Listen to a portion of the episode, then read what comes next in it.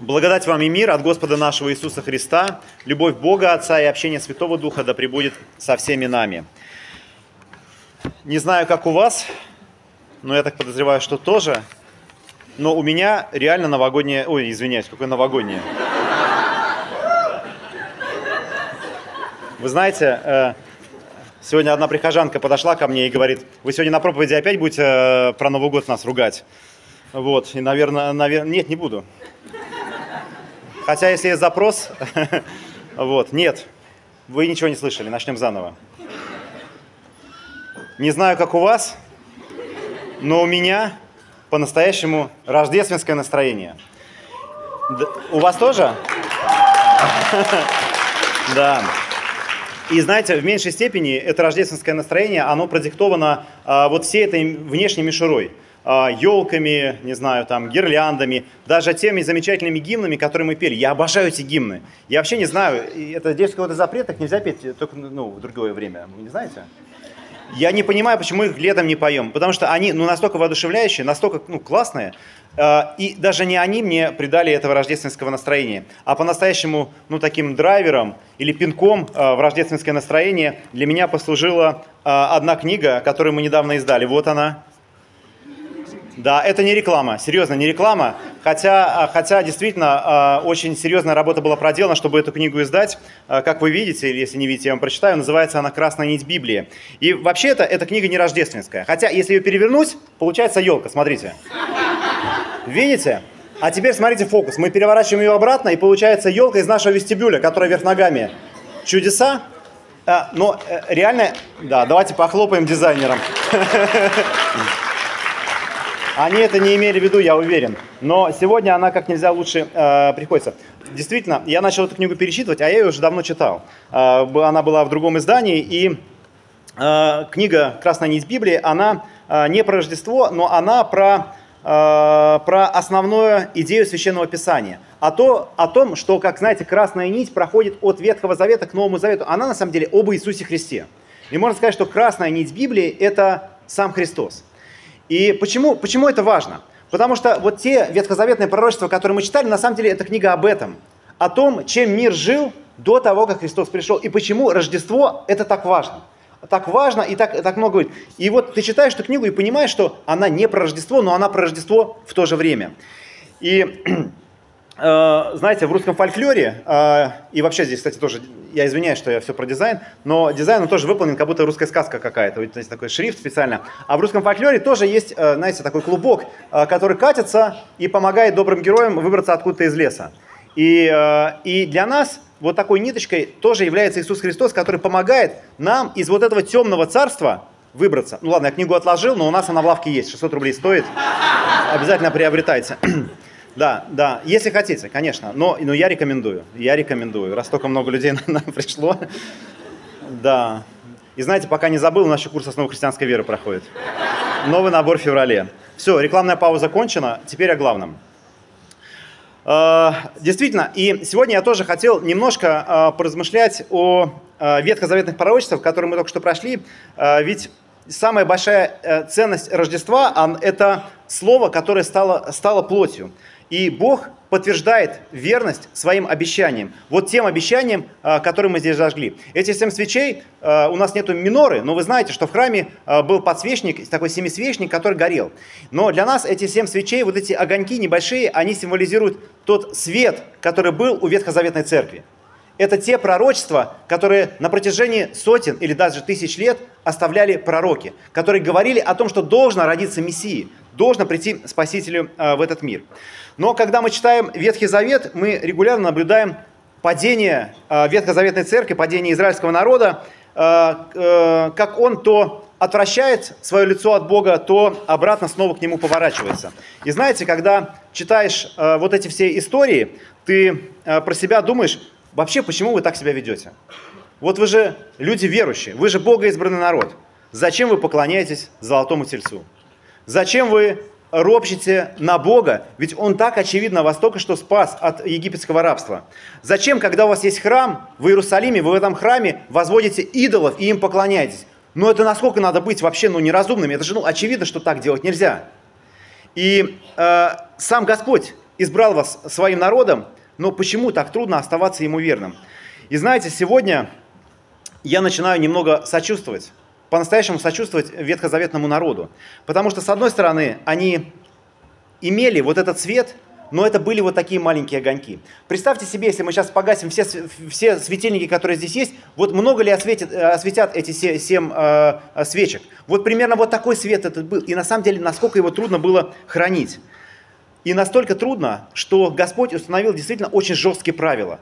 Что израильский народ, он не мог смешиваться с другими народами, он должен был это хранить. Это единственное, что у них было. У них был закон, данный Моисею, и были пророки, которые говорили о, э, о будущем Мессии. И они это хранили. Очень жестко вот эти законы сохранялись. То есть народ не должен быть смешиваться с другими народами. И когда это случалось, очень часто ветхозаветный народ падал. И прочие народы, ведь если так подумать, они ведь тоже э, когда-то, наверное, верили в Бога. Они ведь тоже произошли от Адама и Евы. Они ведь тоже потомки Ноя. Но в какой-то момент эта вера была потеряна. И тогда Господь выбрал этот народ и сказал, вот я вам дал вот этот огонек, храните его, оберегайте, потому что когда вы начинаете смешиваться с другими народами, все, вы его теряете. И мы на протяжении всего, всей ветхозаветной истории видим, как эти падения происходят вновь и вновь. И мы читаем и думаем, ну какие же по-настоящему это странные люди. Зачем? Зачем так происходит? А на самом деле так происходит по одной причине. Потому что закон и пророчество – это не то, что мы имеем сегодня. Когда мы говорим Слово Божие, когда мы говорим Священное Писание, мы вообще сейчас имеем в виду что-то другое. Мы имеем в виду уже воплотившееся Слово, которое пришло в этот мир. И мы уже живем в другом мире, и как бы отсюда мы смотрим туда, в тот мир. Это знаете, как смешно смотреть какие-нибудь голливудские фильмы э, про, ну, не знаю, даже там про Клеопатру, про какое-нибудь еще, про какое-нибудь время, куда помещают, ну, современных нам героев, но их помещают в какие-то такие обстоятельства. И мы смотрим, думаем, что на самом деле так было. Но, может, на самом деле так и не было. Скорее всего, так не было. Но мы смотрим э, на людей, которые жили 100 лет назад, 200 лет назад, и пытаемся, ну, как бы себя поместить в их время. Но они жили совершенно в другом время. Что говорить о тех, кто жил до того, как Слово воплотилось в этом мире. До того, как Христос пришел в этот мир. Это был вообще совершенно иной мир. Можно сказать, что это мир, который знал о Боге, но еще действительно не познал Бога, потому что Бог еще в этот мир не пришел. Было одно место, которое называлось Святое Святых в Иерусалиме. Вот это место, небольшое место, где находился Господь. А все остальное это только знание о Боге. Это вот эти небольшие огоньки, которые нужно было сохранять жесткими такими правилами. Даже даже сегодня, э, ну, э, в принципе, евреи, они тоже, знаете, они очень берегут, так сказать, свои, свои границы. Они стараются от других народов э, огородиться. Вот, ну, есть там, мы, евреи, есть гои, слово гои это народы, значит, есть другие народы. Как бы мы, мы, мы не другие народы, мы вот особенный народ. И вот выстраивание этих оград. Почему? Именно поэтому. Потому что не произошло еще то, ну, вообще-то уже произошло, но тогда еще не произошло то, о чем э, говорит пророк Исаия. Мы прочитали это. «Итак, сам Господь даст вам знамение, се дева в имя примет и родит сына, и нарекут ему имя Эммануил». И вот слово «Эммануил» значит «с нами Бог». И вот мы живем здесь, и с нами Бог, и мы этого не понимаем. Господь сказал, что где двое или трое собранные во имя Мое, там и я посреди. Мы, может быть, сейчас стоим и не понимаем, что Он сейчас с нами – вот реально с нами, потому что я уверен, что среди этой толпы пару человек уж точно есть, которые пришли сюда ради Христа. И если они есть, значит Господь с нами. Я уверен, что это так. Он с нами. Но мы это ощущаем или нет? это уже не знание о Боге. Это уже как бы э, Господь исполняет то пророчество, когда Он говорит, что будет посреди своего народа, внутри своего народа. Когда-то он являл себя в виде облака и в виде огня э, над скиней, но сегодня он являет нам себя в виде света, который зажигается внутри, внутри нас. Действительно, это гораздо больше, у нас, мы имеем гораздо больше, чем просто пророчество и знание о Боге. Мы уже имеем с Ним отношения. Потому что те пророчества, которые были даны, они сбылись. И более того, мы имеем Духа Святого, а не букву закона. Мы уже имеем что-то другое. И Господь действительно по-прежнему с нами. И то, ради чего мы собрались, это, конечно, чтобы вспомнить великое событие. Рождество Христа, которое происходит как будто бы в тайне, как будто бы неизвестно для всех. В, в хлеву, близ Вифлеема, и действительно в этом вот есть что-то такое особенное. Вот какой-то маленький темный хлев, может быть, это была пещера, а, куда загоняли скот. Там происходит удивительное событие, которое меняет и преображает это, этот мир. Но на самом деле это не тайное событие. Это событие, которое ожидали многие сотни и тысячи лет. Да, в тот, в тот момент мало кто об этом знал. Лишь пастухи, которым явились ангелы, они знали о том, что Спаситель родился. Весь мир в это время спал, погрузившись в темную ночь, как сегодня, одна из самых длинных ночей. Так и тогда была такая темная ночь, но в этой ночи в близ Вифлеема происходит удивительное событие. Важнейшее событие, которое меняет ход истории совершенно. Почему оно происходит? Оно происходит всего лишь из-за одного, из-за Божьей любви к нам. И для нас это уже, знаете, какое большое обетование. Если происходит то, что Он обещал на протяжении сотен и тысяч лет, значит произойдет и другое значит произойдет то, что мы однажды тоже будем с Богом в вечности. Ведь Он не может обмануть нас теперь. Так не бывает. И это уже не просто знание, это уже то, что по-настоящему произошло. И почему это произошло? Апостол Иоанн это очень хорошо описывает. «Ибо так возлюбил Бог мир, что отдал Сына Своего Единородного, дабы всякий верующий в Него не погиб, но имел жизнь вечную». Это произошло, э, это, это произошло не просто рождение Сына, э, не просто рождение Бога в этот мир, но это жертва, единородного Божьего Сына этому миру ради искупления, ради того, чтобы мы были с Ним в вечности. Вот ради чего приходит Господь э, сюда. И знаете, время от времени, у меня тоже один из таких любимых героев Ветхого Завета есть, вы не поверите, это Ной. И причем не то, чтобы я прямо сильно люблю Ноя, но вот есть один, один момент в его жизни, который я вот время от времени вспоминаю, и мне кажется, это какой-то вот грандиозный момент. Это момент, когда он делает первый шаг из ковчега. Вот представьте себе, что он живет в каком-то мире, и потом он заходит в этот ковчег, Господь затворяет двери, проливаются дожди, э, в общем, мир уничтожается. В том виде, в котором он был, все, мир больше не существует. Ной, как, знаете, в какой-то капсуле, как будто его в космос отправили или еще куда-то. И потом двери ковчеги открываются, и Ной выходит. И вот этот момент меня прям вообще, вот я, ну, когда о нем думаю, у меня мурашки по коже идут. Ну, не, это, это, вот что видит Ной? Он видит другой мир. Мир, который был, к которому он привык, уже больше не существует. Он делает шаг в совершенно иной мир, совершенно другой мир.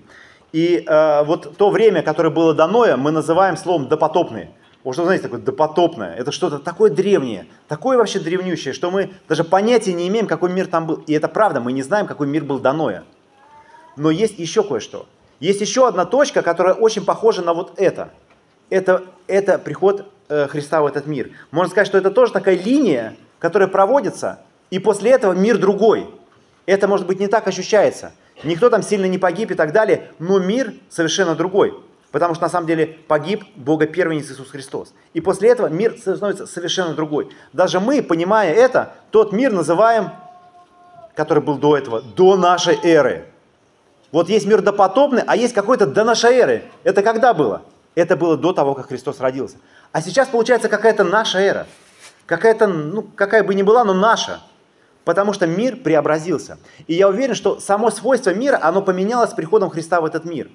И нельзя сравнивать современную церковь, ну и вообще как бы церковь после Рождества Христова с Ветхозаветной церковью, потому что она имеет совершенно другую природу. Эта природа преображается так, что Господь говорит, проповедуйте Евангелие до края земли, идите научите все народы. Не то чтобы оградитесь высоким забором от всех народов, нет, идите ко всем народам, проповедуйте Евангелие. И это происходит.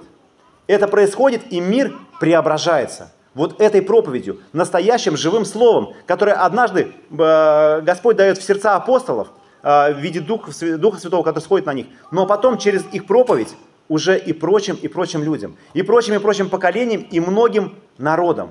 И больше не существует как бы нас и каких-то других народов. Существует один большой Божий народ – который не разделен ни на какие границы, который не может просто по своему определению вести никаких войн и так далее, потому что мы один народ. Мы перед Богом одни братья, его дети, а друг перед другом братья и сестры. Потому что мы один народ. Ни цвет кожи и не так далее, ни паспорт, они уже не имеют никакого значения. И как будто бы действительно в нас что-то переменяется. И действительно, вот эта история, которую мы сегодня вспоминаем, свет, божественный свет, настоящий, который приходит в темную пещеру, он преображает этот мир. Действительно, какое-то чудо происходит. И знаете что? А, ведь этот свет, он приходит и в наше сердце тоже, и преображает нашу жизнь. Вот эту пещеру можно сравнить с нашим сердцем, темным сердцем, в которое приходит Слово Божье и преображает нашу жизнь. Я уверен, что с многими из вас уже такое было. Со мной точно было. Иногда мы это забываем, но это происходит. Мы как будто бы тоже получаем совершенно иную природу. Совершенно иной закон написан на нашем сердце. Но и сегодняшний нам храм, наш храм, мы знаете, перед началом богослужения, я говорю, мы не выходим, пока не выключают свет.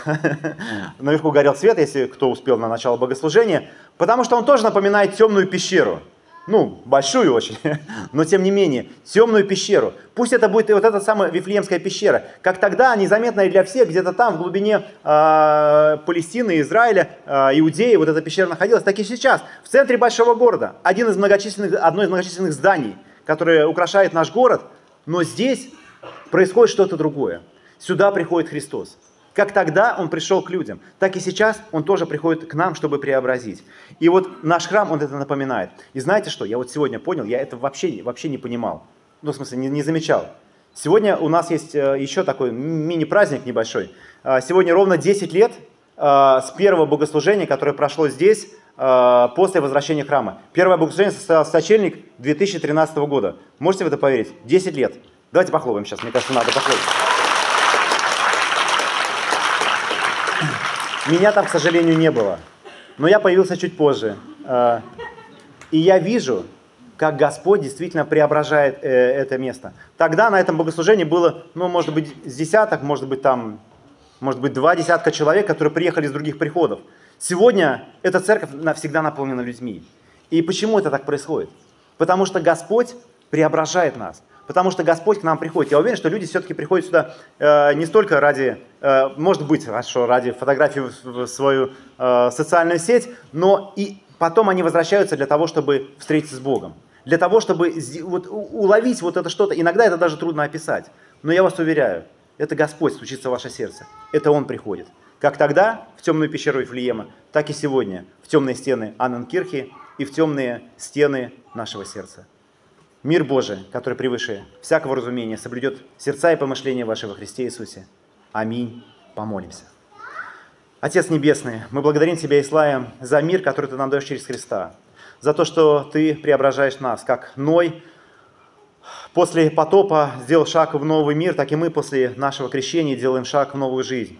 Мы благодарим, Господи, что не существует больше народов, но есть только Твой Божий народ – мы благодарим Господи, что мы являемся одним, одним из э, многочисленных членов или э, части этого народа. Благослови, Господи, всех нас. Помоги нам искать Твоего мира, помоги нам нести этот мир э, э, за стены этого храма. Помоги действительно, как та весть, которая э, из небольшой э, горницы распространилась до всего мира, так и, Господи, помоги и нам тоже принять эту добрую весть и распространить ее, и разнести э, нашим друзьям и знакомым. Благослови, Господи, всех нас. Молю, Боже, помоги нам сердцем пережить Твое Рождество. И молю об этом во имя Отца, Сына и Святого Духа. Аминь.